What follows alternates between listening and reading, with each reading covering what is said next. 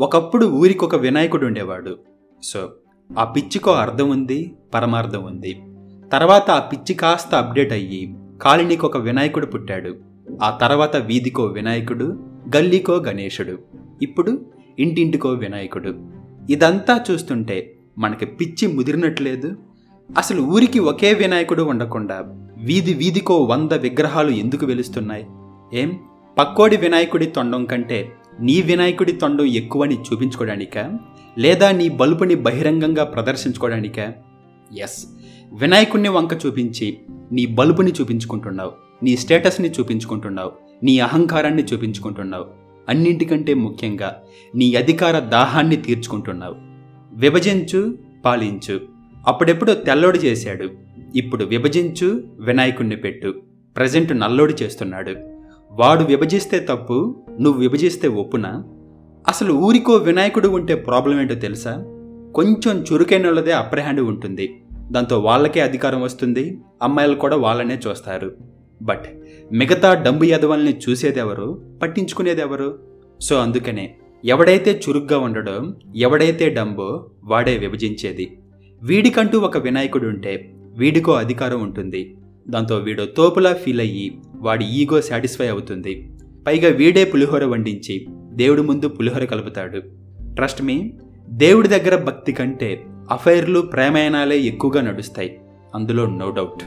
పెద్ద అయిన better and Russell పోతూ పోతూ ఒక మాట అన్నాడు. ఎవరినో ఒకరిని ద్వేషించకుండా మనం ప్రేమించలేమట పూజించలేమట. సో ఇప్పుడు ప్రపంచమంతా ఇదే జరుగుతుంది. ఒక సముద్రంలో ఒక షిప్ మునిగిపోయింది. దాంతో అందరూ చనిపోయారు.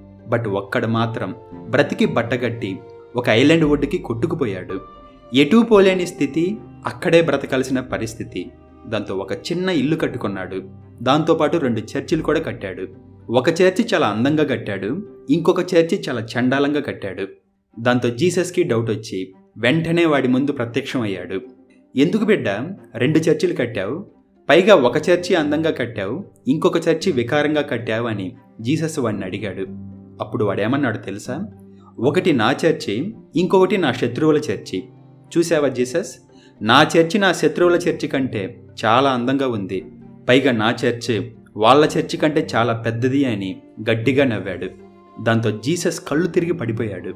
సో పాయింట్ ఏంటంటే మనం ఒంటరిగా ఉన్నా కూడా మన అహంకారం ఒక అధికారంగా మారి చుట్టూ ఒక ప్రపంచాన్ని నిర్మించుకుంటుంది. అహంకారం అధికారం ఎప్పుడూ ఒంటరిగా బ్రతకలేవు. వాటికి ఇంకొకడు కావాలి ఇంకొకటి అవసరం వాటికి తప్పనిసరిగా ఉంది. సో ఈ మోడర్న్ మూర్ఖులు ఇప్పుడు చేసేది ఇదే. పక్క వినాయకుణ్ణి ద్వేషించి అవమానించి వీడి వినాయకుణ్ణి ప్రేమించి పూజలు చేస్తున్నారు. పోనీ ఆ వినాయకుడేమన్నా పాకిస్తాన్ వినాయకుడా? వాడు మన వినాయకుడేగా? సో ఎందుకింత నీకు బలుపు? తెలిసి చేస్తున్నావా? తెలియకుండా చేస్తున్నావా? వినాయకుడి పేరుతో నీకు నీ పక్క వీధిలో ఉన్న మరో భారతీయుడికి వైరం పెరుగుతుంది ద్వేషించడం పెరుగుతుంది ప్రేమించడం తగ్గిపోతుంది. ఎక్కడో ఉండాల్సిన ఎల్ఓసి రేఖలో నీ వీధిలో నువ్వే గీసుకుంటున్నావు. పైగా వినాయకుడి పేరుతో sound pollution air pollution water pollution.